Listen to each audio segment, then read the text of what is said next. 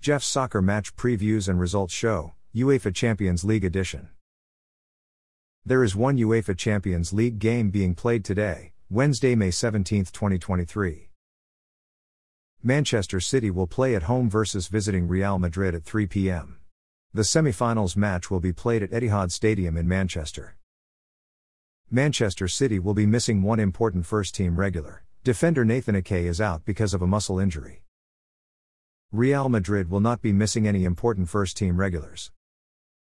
Thanks for listening to this episode of Jeff's Soccer Match Previews and Results Show, UEFA Champions League Edition.